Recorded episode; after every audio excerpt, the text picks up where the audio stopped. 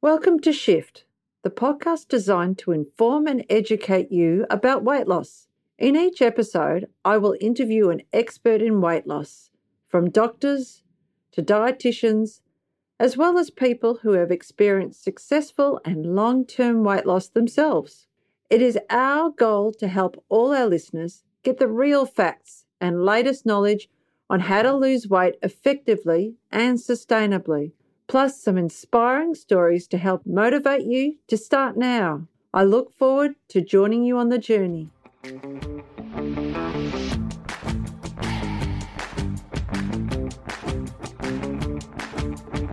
Hi there, and welcome to Shift It. I'm so glad you could join me for today's episode. My name is Glenys Winnett, CEO and founder of Formulite, and today I'm excited to be talking to Dr. John Jorgensen, one of Australia's most experienced bariatric and upper GI surgeons, and the Director of Bariatric Surgical Services at St George Hospital in Sydney. We will be talking about bariatric surgery and focusing on the various types of surgery, their benefits, and what to expect pre and post surgery. So, without further ado, I would like to welcome Dr. Jorgensen. Welcome, John. Thank you very much, and thanks for having me. Ah, it's my pleasure. Thanks for coming on the show. To start with, John, can you tell the listeners a bit about yourself and what you do specifically? Well, I'm an upper GI surgeon, so my training initially is general surgery, and then I specialised in upper GI surgery, which is surgery of the esophagus, stomach, pancreas, gallbladder, and liver. And then in the last 20 years, I've also been involved in weight loss surgery, which obviously involves the esophagus and the stomach. And that's really how it sort of evolved. The reason why I got involved in weight loss surgery is that the endocrinologist at St George Hospital asked if we could set up some sort of service to deal with the severely obese and help them in their management. And rather than just doing it sort of ad hoc, I took a 12 month sabbatical and worked in south of Sweden in a, in a place called Lund, where they have been doing weight loss surgery for a long time. And I mm. learned basically about weight loss surgery because the surgery itself is one aspect, but the sort of totality of management in terms of pre-op assessment, perioperative care, nutrition, etc. is a fairly involved. So it's uh, good to have some training in it before you launch into it. Yes, most definitely. And I understand that surgery is not your only passion. I believe you put a lot of emphasis on spending time with your family and passions such as surfing and horse riding. How do you find the balance? Well, balance is difficult, whether you're balancing on a hmm. tightrope or trying to balance your life. But I think that it's important to stay balanced because then you can sort of stay healthy and your psychology is obviously better if you have other interests. You just have to make priority to do other things apart from working. Mm. And I suppose essentially being your own boss, you can make those priorities. It's just your choice to look. It's uh, it's easier to have work life balance when you're at this end of your career. Mm. So I've been a surgeon now uh, since 1995. So I'm at the twilight of my career, if you like, and I have a, a certain uh, reputation, a certain caseload. On the other hand, when you're starting out as a surgeon, nobody knows who you are. You've got to be available all the time. Mm weekends 24 7 so it's much harder for the young people to to control their volume. Um, and it's been well said that a surgical practice is either going up or it's going down. It's very hard to hold it at a sort of steady pace. Mm. so it certainly takes some effort not to be overwhelmed by uh, surgery because it's very easy just to be at hospital seven days a week if you want to. Yeah i'm sure. I'm sure it's easy to get sucked into that and at the start, you do have to put in the hours and build your reputation to keep that work ticking over.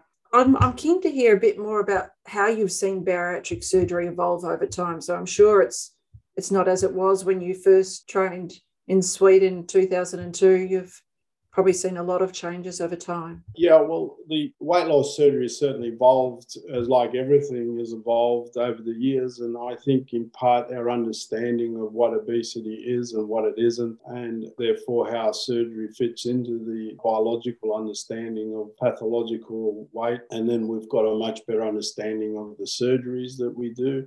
Initially, you know, when we didn't have a very strong understanding of that, our surgeons designed operations sort of pretty much from a plumbing perspective. Give a smaller stomach, therefore people eat less. Give them less small bowel, therefore they absorb less. That sort of concept, but that's all shown to be not 100% of the truth now. So we've had the advantage now of real scientists, neurobiological sort of scientists, doing these operations on mice and rats where they can examine exactly what's going on. And it's fairly clear that most of the more complicated operations have quite significant hormonal changes that influence a person's weight. And we've got that data from rats and so on. And of course, rats only eat if they're hungry, not for any other reason. Mm. So if you can alter a rat's eating behavior with an operation, it's because the operation is doing it, not because there's some placebo attached to it.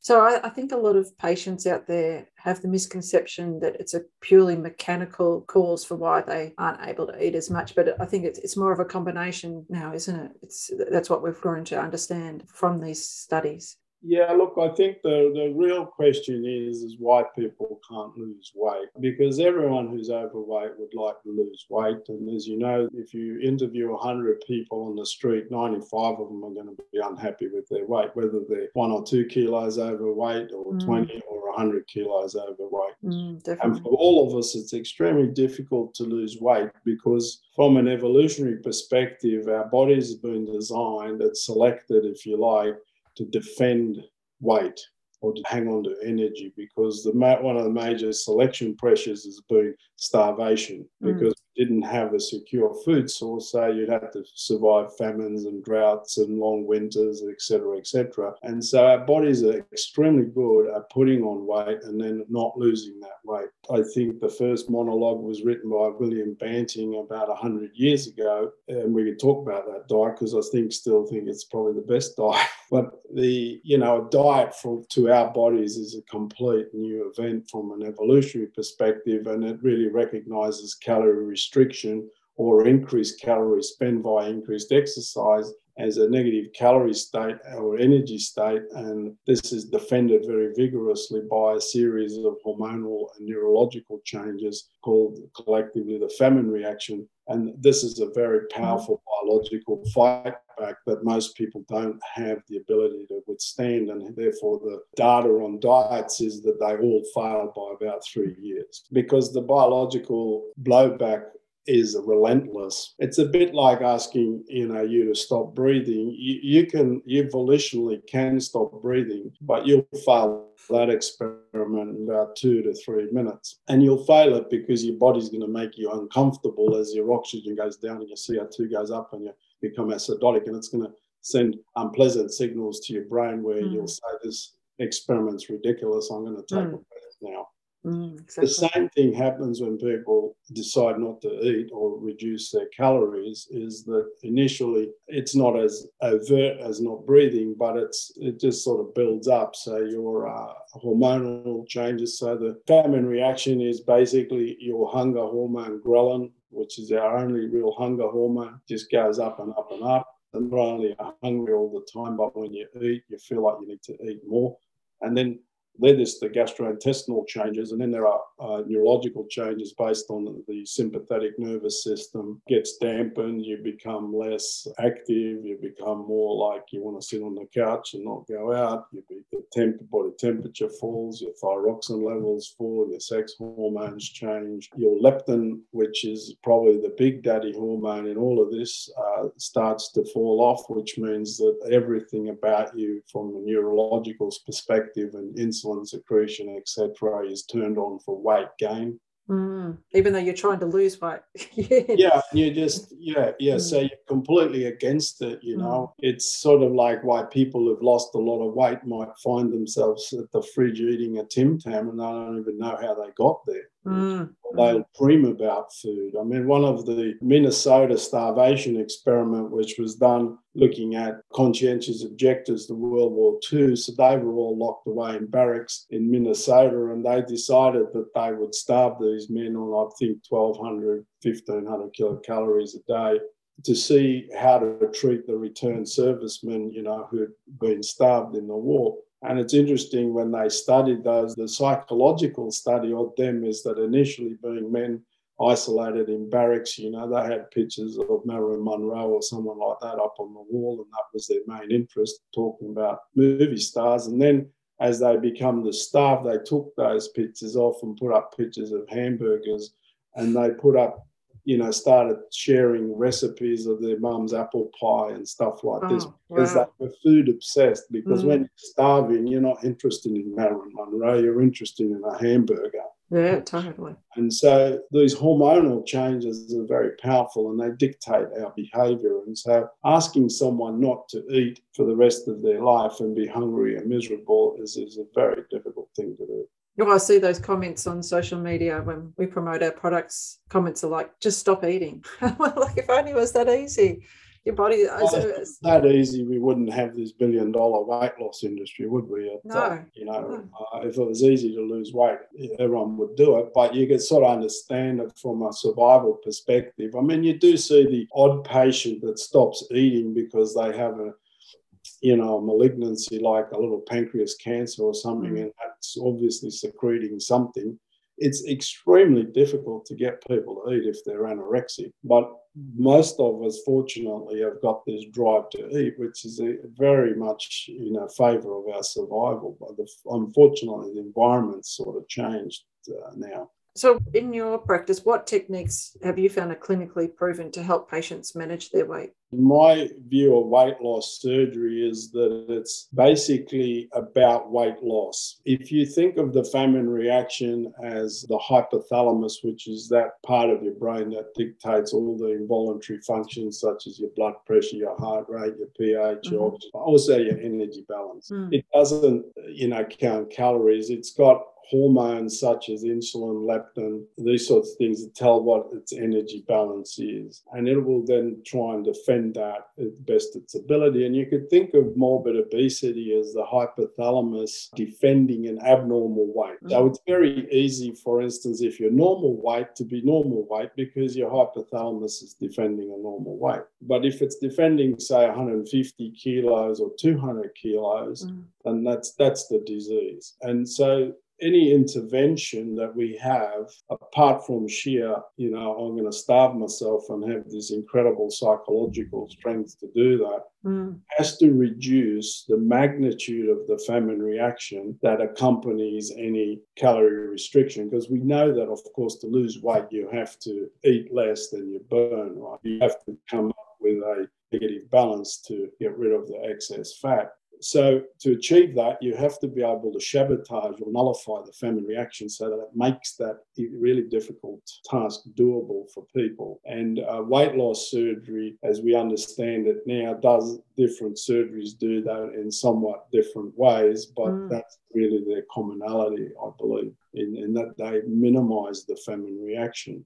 And I'm sure patients are quite relieved when they come and see you and they feel like, oh, I'm opting for surgery. I feel like I may have failed in life as trying to lose weight. And when they hear that information from you about the fact that, you know, they're trying to fight something that they're never going to win, that must be reassuring for them that, that, that surgery is the only option for some of these patients, most uh, of these patients. Yeah, absolutely. If, mm.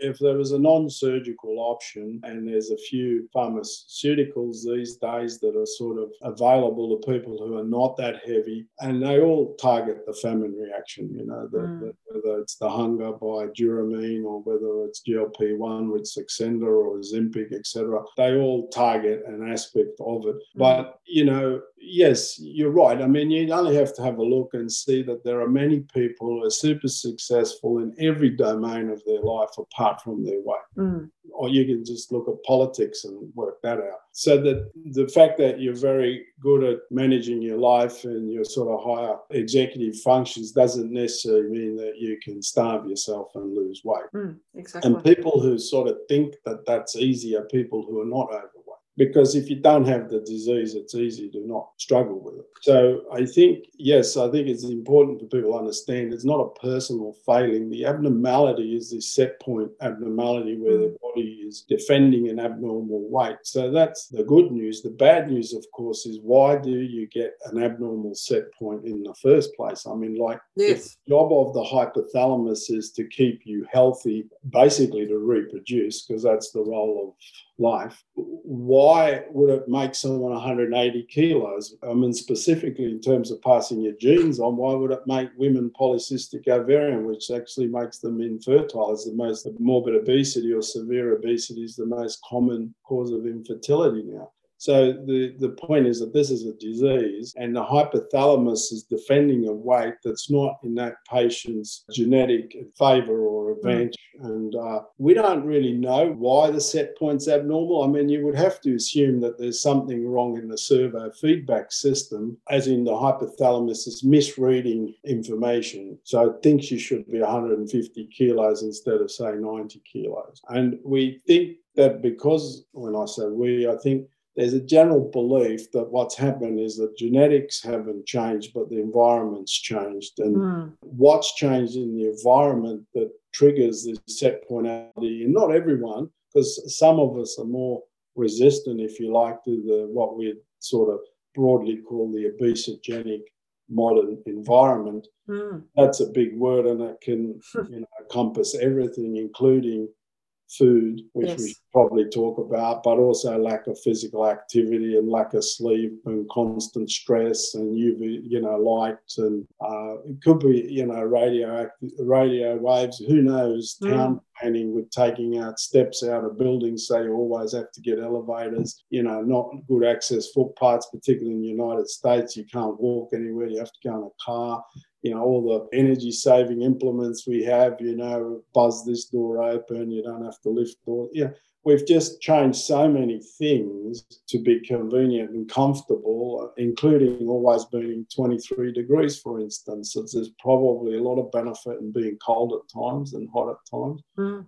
And uh, so, which one of these is targeting an individual specific? what we can say is that the underlying genetic predisposition is critical. So some people are going to or get into trouble much more with the modern obesogenic environment, and whereas some people are still somewhat capable of being resistant to it.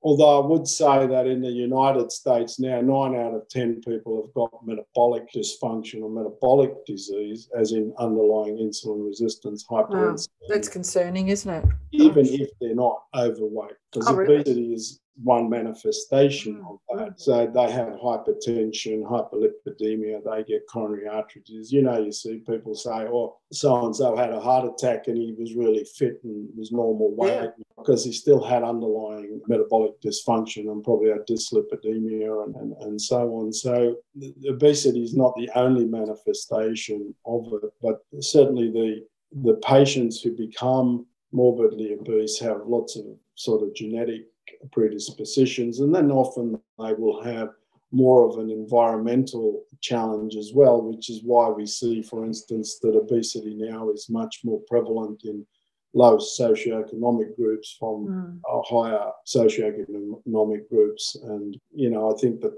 toxicity of the modern environment is more toxic, you know, and people who are forced almost by value to be eating you know, fast foods, if you like, as opposed to fresh, real food and so on. This sounds like society is evolving to basically make us lazy, have us move less, have us get quick calorie dense foods in a hurry, and basically setting us up for the obesity epidemic that we see so prevalent in the States? Uh, well, it's prevalent everywhere mm. in the hmm. world apart from North Korea, I'd say. Mm, and uh, the sounds of it. You know, yeah. you know, when you say to be lazy, I think the, the you know we're, we're always trying to be more comfortable and more efficient uh, and i think this is uh, is part of the problem. I think also uh, the introduction if you like of foods that are not really foods but i could call them drugs or an additive to food such as highly processed sugars and particularly fructose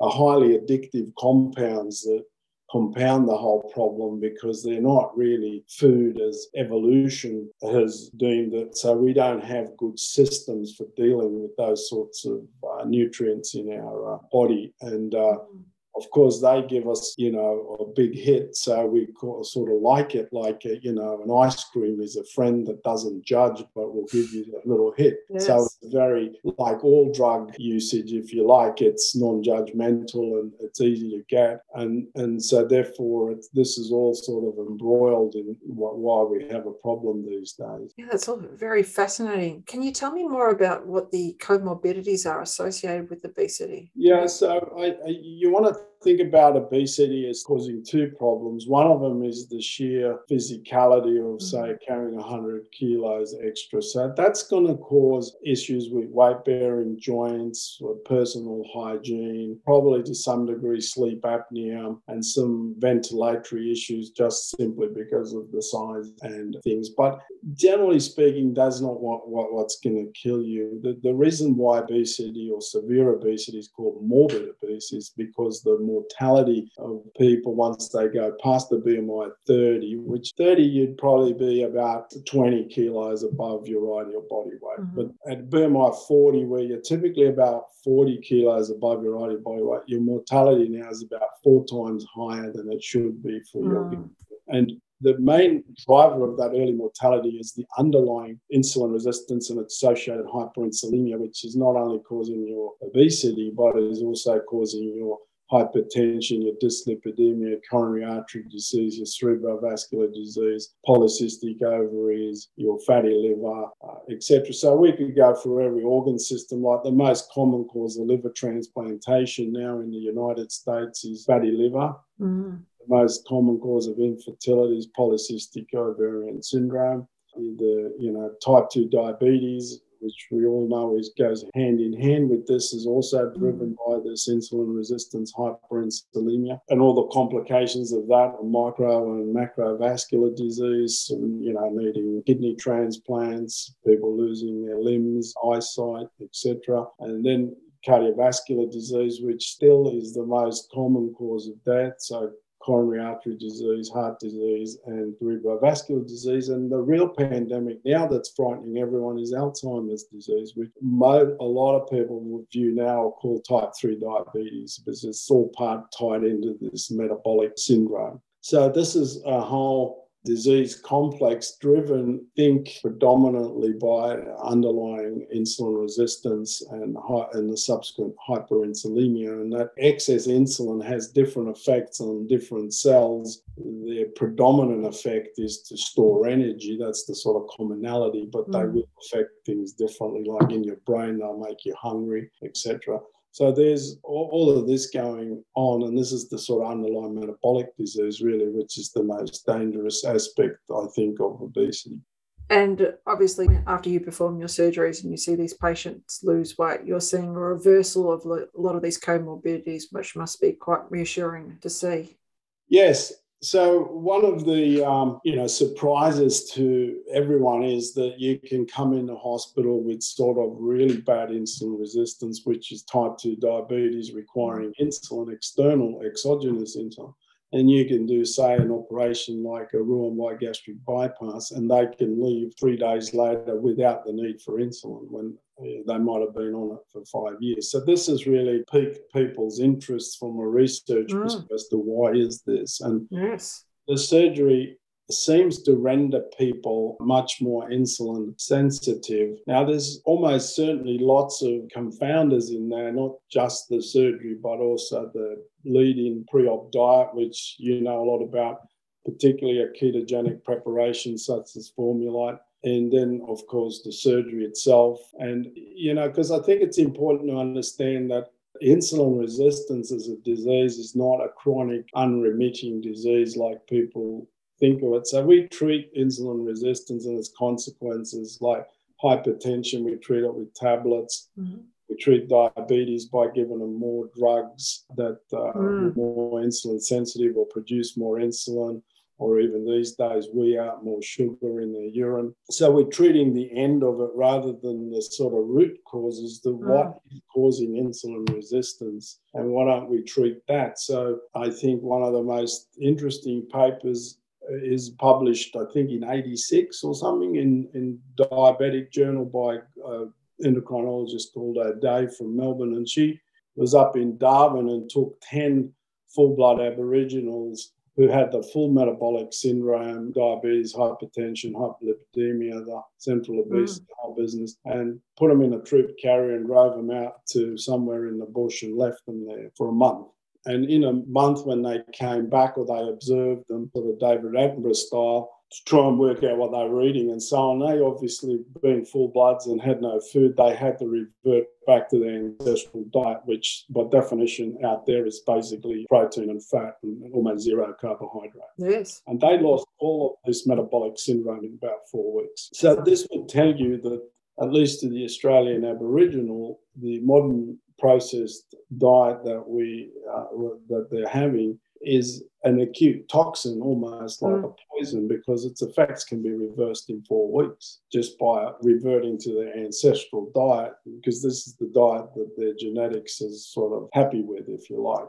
Is this is this what William Banting was recommending? Yeah, William Banting also, in the end, decided that the carbohydrates were the cause of obesity, and uh, he's sort of told people to get off white bread and pasta and stuff, and just eat mm. meat and vegetables and Mm. So he was the sort of first ketogenic guy, really.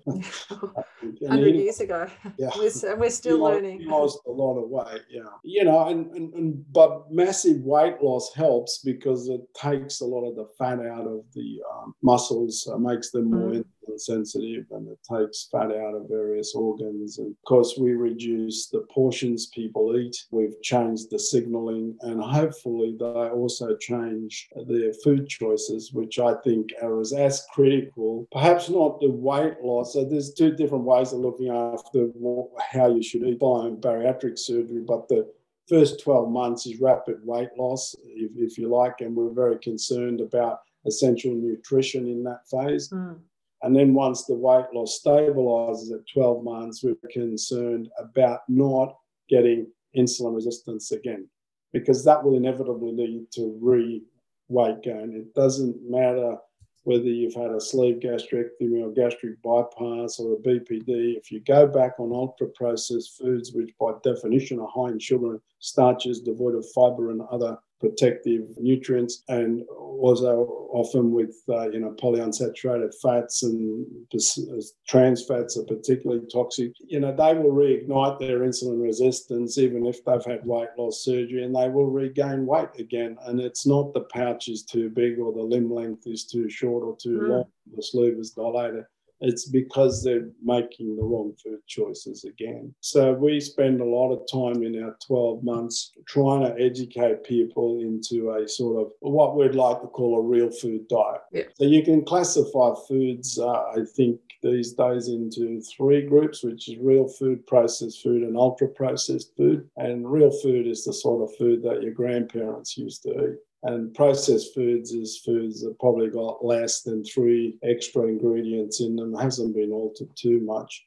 Ultra processed foods is when it's been reconstituted completely by food engineers. And I think in the United States, about 80% of calories are consumed from ultra processed foods. And the body's just got no way of dealing with that stuff. Mm, yeah. So the answer is weight loss surgery to lose weight, but then adoption of a real food diet, which, if you do a proper real food diet, is effectively going to be a uh, carbohydrate uh, restricted diet because you're not eating added sugar and starches.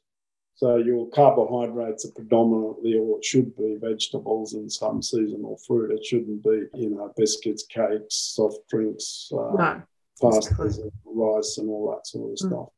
So, so basically, surgery is the tool to help you lose weight in the first place, but to maintain that weight loss, you have to adopt a healthy lifestyle, basically. Yeah, you have to combine it with mm.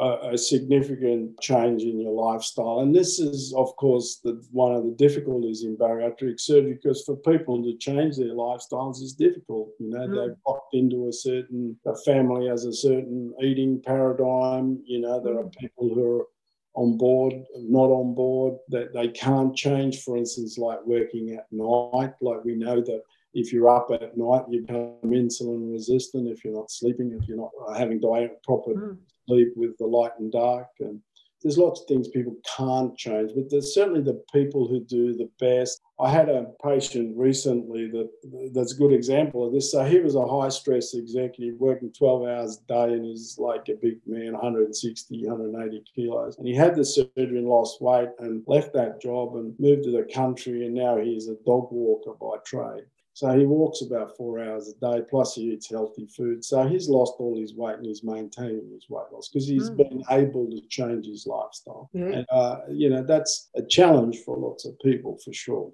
But I think, you know, lifestyle change is super important in any medical practice, but doctors are not very big on it because it's so difficult. Patients often want also a quick fix. You know, they want a tablet for this, they want a medication for that. They don't want to address the root causes. Oh, exactly. Other than the health improvements, what other changes do you see in a patient, like confidence and things like that post weight loss? Yeah, so in, in the United States, where the sort of bulk of weight loss surgery experiences come from, they still have a view that obesity is a psychiatric disease, which I think is not right. But they have studied, you know, very extensively the outcomes of weight loss surgery on people's psychology and non physiologic outcomes, but psychological outcomes. And they invariably demonstrate all of the things you just said that they, people get improved self confidence, self esteem, their uh, ability to get jobs go up significantly, discrimination against them ceases. Uh, mm. You know, like a lot of people who are overweight will tell you that when they were overweight, they go, if they go on a food mall and buy some food, everyone looks at them and looks at what mm. they're eating. And they just get discriminated because people just make this sort of assumption that people are overweight are fat and lazy and stupid, you know. Possibly one of the few allowable discriminations still still allowed in society, if you like. Uh, and, and it's based on an ignorance as to the underlying cause. I mean, we don't usually blame the individual for a pandemic, do we? No, exactly. Like if someone gets COVID 19, you're not going to say it's their moral failing, are you? No, because everyone's getting it. we don't want everybody. Yeah, that's where everyone's getting it. Yeah, so it's the same thing, you know, it's, it's, an, it's an epidemic. Yes, we all have an individual responsibility you know, as much as possible. So the, the COVID 19, we wear masks, we get vaccinated, etc. But if you're really unfortunate, you get the virus, it's not like it's not a psychiatric problem, is it? It's bad luck. No, exactly. So yeah, there's a lot of benefits, mm. you know, associated. But you know, the journey in the 12 months is challenging for people. As I said, there's undoubtedly an element of food addiction. I would particularly say mm. sugar addiction, and that people have to give that up. And there's, you know, if they've used sugar and eating as a as a psychological blanket, and when that's pulled off them, they're going to have to develop better coping strategies such as going for a walk or a, a, run or doing yoga or meditation or bicycle ride or something rather than eating ice cream or something. I feel like we're talking about me at the moment. so. You know, and so part of our program is that we have a, a bunch of psychologists who are mm. sort of a fay with this called Fresh Start, and they uh, will talk to people both on the net and on the phone and then have some face to face meetings per year to help people. Sort of like a lifestyle coach sort of thing, really, because as I said, changing your life is difficult for all of us, isn't it? Yeah, exactly, exactly. Um, I'd like to, if you could help listeners understand what bariatric surgery options are available these days and why would you recommend one above the other for certain patients? Okay, so predominantly the most common operations done at the moment is sleeve gastrectomy and Roux-en-Y gastric bypass or a bypass of some sort. They could be a Roux-en-Y or a mini bypass. And then there's a little emerging increase in uh, what's called a SADI, which is a bit more of a malabsorptive procedure, or the pancreas biliary bypass. So, in the old days, we used to say that surgeries were either restrictive or malabsorptive. In other words, restrictive means people can't eat much, malabsorptive means they can't absorb all the food that they eat. We don't sort of think like that anymore because, as I said before, most of these surgeries work by hormonal changes and will affect this famine reaction. Mm so that will blunt the ghrelin response to being on a low calorie diet. It will actually exacerbate the satiety hormones. And the sleeve and the gastric bypass, both surgeries do that very effectively. And in the lab, according to Randy Seeley, who studies these operations on, on rats, they look very similar in terms of the hormonal changes. Other surgeries where you shorten the amount of small bowel that comes in contact with the food usually have a component of restriction and then an element of that. And that, that therefore called malabsorptive operations. And they tend to be a little bit more severe in the sense that you can become mal- malnourished or without mm. both micro and macronutrients if, if people are not careful. So they haven't been all that popular popular, they might represent these days in Australia, say 5% of the totality. I would say that probably 60 to 80% at the moment in Australia is laparoscopic gastric sleeves, about 20% are Roux-en-Y's, and then a small smattering of malabsorptive procedures. Now, why would you choose one over the other? This is a um, controversy. If you go to any bariatric meeting, every surgeon is going to get up and tell you why their operation is the best. Mm. And so, usually, those sorts of things are solved by randomized controlled trials, but those not been done in a big sort of volume.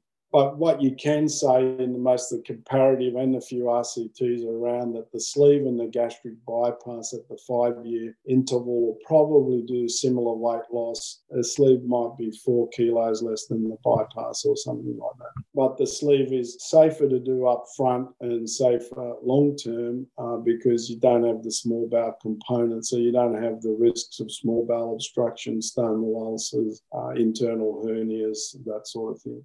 So, if you then think that the role of weight loss surgery is really just to get a lot of weight off people, and then the weight loss maintenance is about lifestyle choice and eating real food, uh, not about having steatorrhea or malabsorption, then I think that the simplest operation that does for the patient would is a sleeve gastrectomy, in my opinion. We will do gastric bypasses on people who've got bad reflux because the sleeve's not very good in that setting. We will do gastric bypasses in people who um, are redo operations because often that's going to be safer. So if we're converting someone from a failed gastric band, you might do a bypass. And I think we still believe that if you've got type 2 diabetes that's insulin dependent, that you're more likely to come off that insulin if you have a gastric bypass bypass than the sleeve.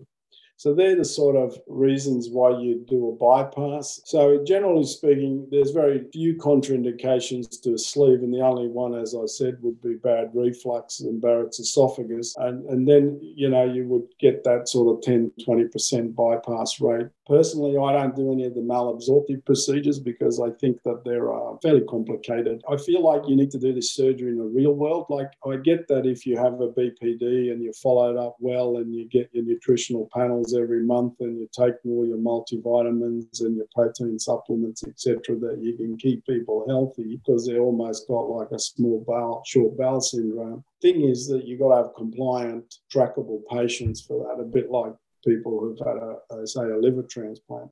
You know, when you're running a bariatric practice in the suburbs, we don't have the staff for that sort of thing. I mean, no. You know, if the university hospitals had a dedicated metabolic unit and there was some malabsorptive surgery as a component of that, then I think you could possibly pull that off in a safe way. But as an individual surgeon, it's difficult to be able to keep an eye on that sort of stuff. So we tend to want to do the surgery that if the patients disappear off the grid, they're not going to hurt themselves. Yeah, yeah. And the sleeve, the sleeve, you know, is that operation because mm-hmm. the long-term side effects of the sleeve are heartburn, reflux, which you know most people can recognise and treat, but it's not lethal, and weight regain, which is also not lethal. Uh, well, it could be a problem long term, but it's it's you know it's none of those things that you need acute sort of surgical management for. Whereas if you do a gastric bypass on someone and they get a bowel obstruction, then that needs to be dealt with surgically. So if they're in the country or overseas, then that could be a problem. With a gastric bypass, the micronutrient deficiencies of B12 and iron and calcium tend to be more pronounced mm. than with the sleeve. They're not absent with the sleeve by any means, but they're uh, much more easier to manage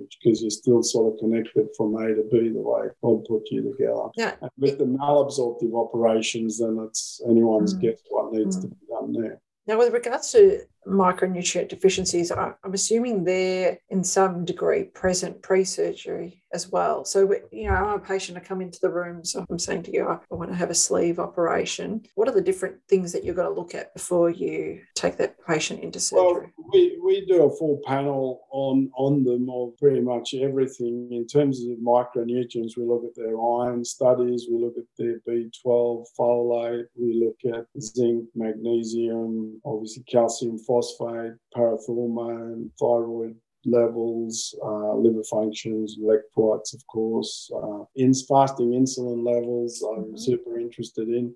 Mm-hmm. And, and, we also do leptin levels these days, not, um, not that that sort of predicts much. Vitamin D is by far the most common deficiency we see in mm-hmm. maybe 80, 90% of people. And we've learned, you know, how important vitamin D is in this uh, for all of us yeah. for our immunity. And it may be one why obesity is one of the risk factors for more of an adverse outcome with COVID 19 is because most of them are vitamin D deficient. So we usually replace that either with big doses or injections. It's very rare rare to see clinically relevant vitamin deficiencies in these people. I would say that morbid obesity is a malnutrition of sorts, but because they're, you know, consuming significant amounts of food, they usually will have enough of the normal micronutrients. It's also one of the reasons, you know, where I said you've got to get people on real food. It's because when you 12 months out from a sleeve or a gastric bypass, you're going to have about 12 to 1500 kilocalories of food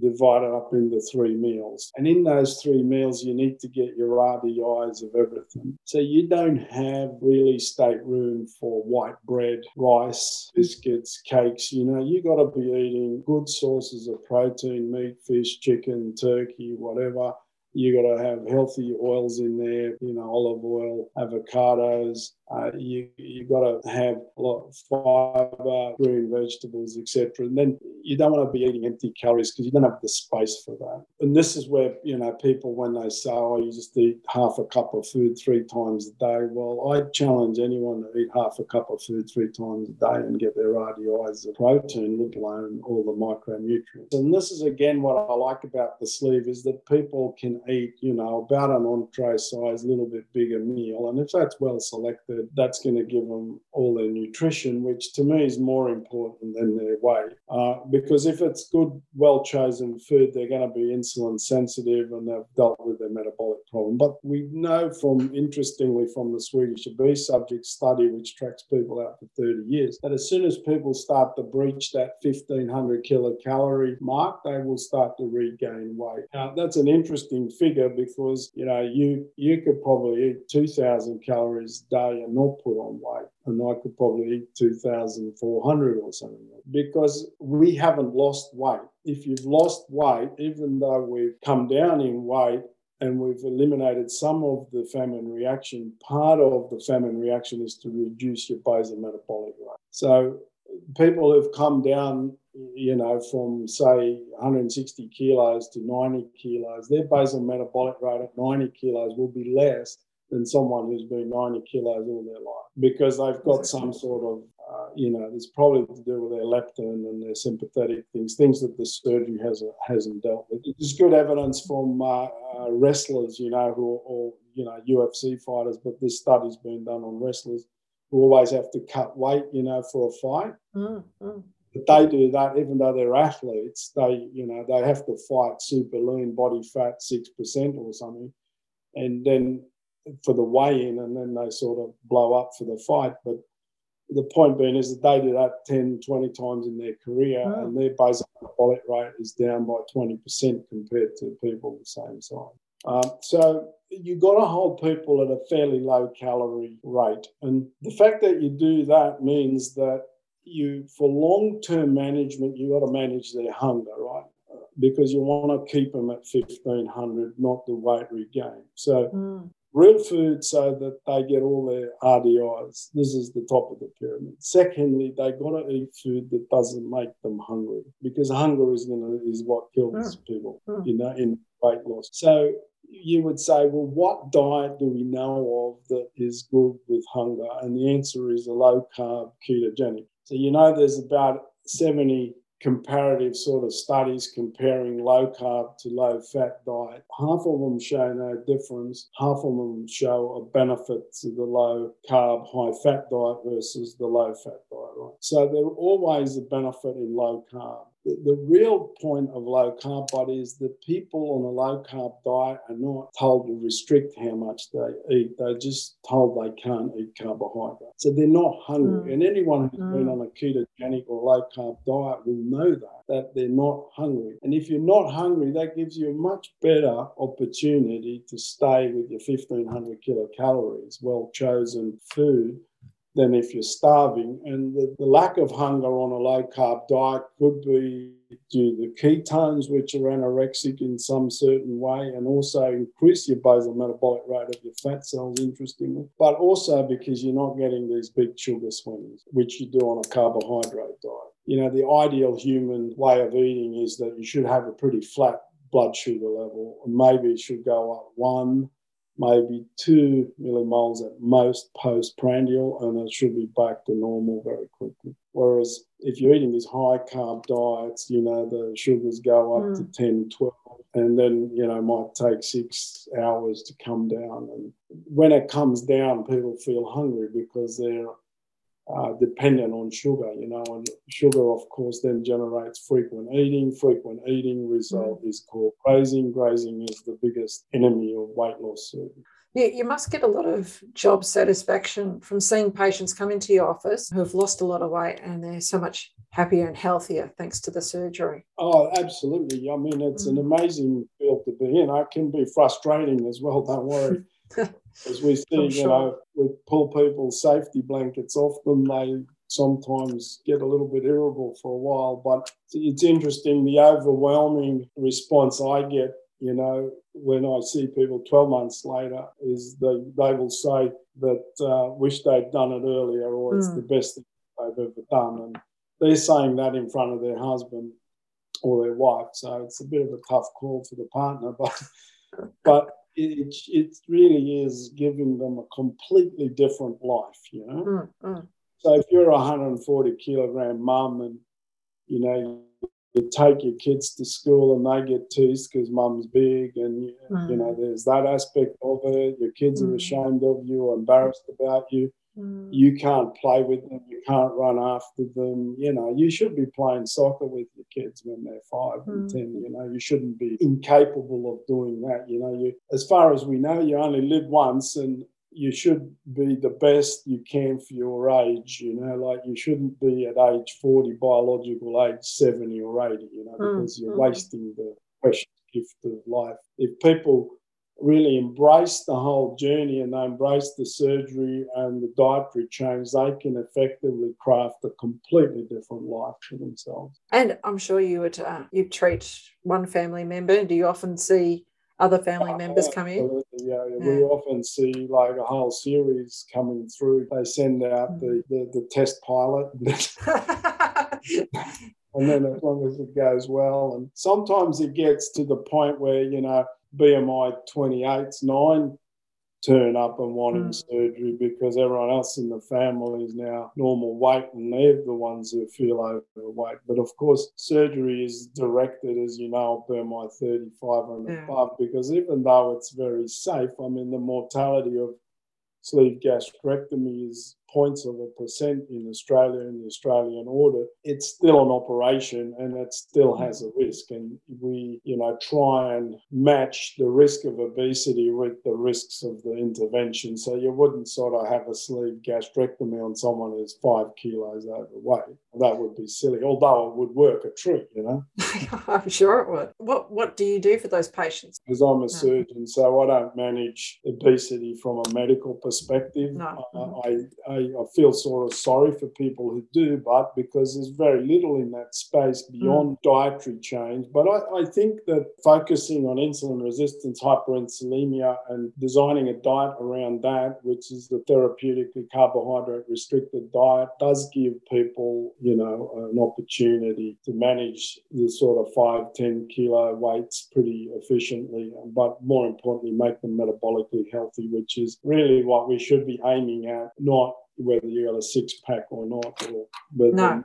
Bum looks good or bad, you know. Do, do some of these patients have an unrealistic expectation of what they're going to look like when it's finished? Yeah, I think, you know, expectations are often unrealistic. So the role of myself and the nurse practitioner who sees people is to give them an honest appraisal of what we can mm. achieve and what we can't achieve and mm. what the sort of downsides and upsides of everything is. I think uh, we generally see people at least twice. We give them lots of written information, both from our own content and, and YouTube videos that are very good. There's some very good people out there now talking about these things and because I believe that the more people understand what it is and what it isn't, the better they're going to do. And Mm. And the other concept is that you only want to do weight loss surgery when you're good, ready to go, and want to make these changes. Mm. You don't want to be forced into it yeah. because you'll regret that. You don't want to be doing it for someone else. It's, mm. just it's going to be you on the bus, so you want to make sure you're that, that you're on the bus for yourself. But the overwhelming evidence for weight loss surgery is that it improves your quality and your quantity of life. And that's a fairly, uh, you know, pretty significant thing. If you think about that, people do surgeries that are obviously quality of life, such as hip replacements, knee replacements, etc., which is pain when you walk, limping and stuff. But it doesn't prolong people's lives and it doesn't improve their blood pressure and all that. And I'm not in any way having a go at that sort of surgery. I think it's wonderful for people who need it. Mm. I'm just saying that you know, weight loss surgery does so much for people in so many domains, almost mm. every organ of their body improves. So maybe we should talk a little bit about what's bad about it so we don't. so we to get this miracle, yeah. One sided here. Yeah, no, definitely. Definitely. Yeah, I'd love so to hear more about that. Anyone who has an operation can die from the surgery, and mm. uh, the mortality in bariatric surgery is well less than 1%. So it's sort of equivalent to, say, gallbladder surgery or hip surgery or something like that. And it's been rendered very safe because of the use of keyhole surgery and also peri, peri sort of anesthetic techniques and preoperative preparation with compounds like Formulite uh, really improved things a lot. But certainly there is a perioperative risk, and the risk of 50%, if you look at the mortalities, 50% is going to be perioperative heart attacks and strokes, that sort of thing that can happen under the stress of any surgery pulmonary embolism, that type of thing. And the other half will be related to the surgery, which is usually going to be an anastomotic leak mm-hmm. uh, or a staple line leak, which means non healing of something, and that'll mm-hmm. cause an intra-abdominal infection.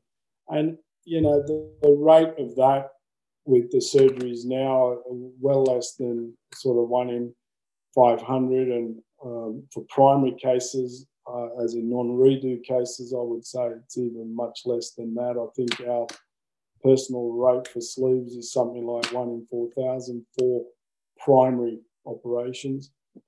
Um, and if it's detected and treated, it's not going to lead to mortality, but it'll lead to some increased hospitalisation and often reoperations, which are not nice. So obviously, we do our best not to get that sort of issue if you look at one of those quality of life domain things that look at every every aspect of your psychology, your gastrointestinal tract, your joints, your cardiovascular. The only one that's negative is your eating one, because obviously when you have weight loss surgery, you're going to eat less. Mm. And I don't see that as a problem, but you know, people need to be told that they're not going to be able to go to the Sizzlers all you can eat grill and get their money. buffets, yeah. Yeah, they're going to have to accept eating that three small meals a day, 500 calories, 1500, three meals a day sort of thing. So there's going to be an imposition on their eating style, and certainly for the first 12 months, it's going to be difficult. Uh, with the sleeve, uh, we can get some reflux probably in about 15, almost 20% of people and that will often need to be treated with medicine and occasionally reoperations and fixing the hiatus hernias. Mm-hmm. And that's pretty much all we see with the sleeve. With the bypass, we'll have some extra issues occasionally with stomal ulcers or bowel obstruction that need surgery. Uh, probably the most common cause of reoperation following any weight loss operation is a cholecystectomy because the rapid okay. weight loss will cause gallstones in a significant number of patients. Mm. And if they're symptomatic, then a laparoscopic cholecystectomy is done. That's no big deal. It's a fairly straightforward keyhole operation. Yeah, and then people need to be, you know, we have everyone, including sleeves, bypasses on multivites, vitamin mm. D, D slash K2, um, uh, long term, and some will need iron supplemental or even infusions, and B12 will need to be given to most gastric bypasses and some sleeves. So there's going to be a requirement for mi- micronutrient supplementation long term. So that's sort of like doing an annual blood test to see what's going on. You know, people are, are um, understandably nervous about surgery. Oh, you know, like mm. I'm a surgeon and I wouldn't have an operation unless I really needed one. No, of course. Yeah, everything comes with a risk. And I suppose it's just weighing up that risk and your quality of life and life expectancy and sort of taking it all into consideration? Yeah, so one of the sort of things we like to do is when people talk to us, they usually these days have got a friend or family member has had surgery, so they're pretty pretty switched on. But if they're not, then we usually give them one or two people they can ring and talk to so that they mm. can get an unsolicited sort of non-biased view so that they can i mean you can obviously read whatever you like on the internet but you can definitely uh, do real life patients to see what's what, what, it's like yeah there's a lot of keyboard warriors out there and i, I don't know if i trust everything they say mm-hmm. so to have some sort of trusted person to speak to i'm sure would be very reassuring for your patients yeah, well, I mean, we don't select them. We just ask people if they're happy to talk to someone. Most mm. people are, and uh, mm. I don't really know what they say, but I don't think they scare too many people off. no, no, exactly. So, if, if you had one piece of advice to someone to become healthier, what would it be? Eat, eat real food. Very Don't eat ultra processed and processed mm. food. Just eat real food. Yeah, mm. because metabolic health is really what's important exactly. in terms of mortality. And, uh, you know, if you can stick to real food, you will lose weight and introduce, uh, you know, not boot camp, but a bit of walking, mm. good night of sleep, stress management, that sort of stuff. All these little things all add up, you know, you've got to try and get them mm. as right as possible. But if you had to pick one thing, I would say is eat real food. Mm, that's, that's great advice. Thank you.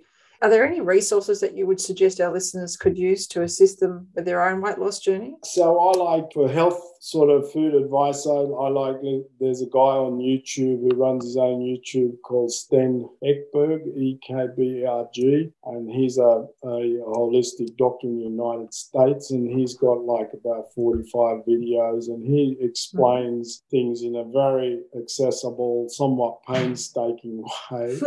about 20 minute videos and you can learn so much but about um, about things from him. So he's he's really really good. And um, then there's a guy who does you can do there's a phd a scientist who studies energy and particularly fat cells called ben bikman B I K M A N, and he does some podcasts. So if you go on a podcast service, you can and like his thing on chronic illness, why we get it. He's he's like the expert on insulin resistance, hyperinsulinemia. Mm-hmm. So he's if you've got a scientific bend, he's good to see. I think Jason Fung, uh, F U N G, Jason, he's written the Obesity Code, which I think is a highly accessible book to non-medical people to read and very measured and sensible, and I think uh, very useful. Oh, that's and, fantastic. Rob, the other thing, if you really think you've got an issue with sugar, watch Robert Cywes. He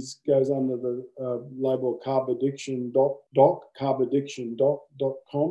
he's also got his own YouTube channel, and he's really focused in on this whole sugar addiction. And as he's a bariatric surgeon in Florida, and he expresses that extremely well. The whole concept that sugar and particularly fructose, you know, is a is a drug that's been added to our food source and is not something that uh, our body has any capacity to deal with in a healthy way. Fantastic. Thank you so much for sharing your knowledge. And we really appreciate your time today, John. And thank you for coming on the program. All right. It's a pleasure being here. See you later. Thank you.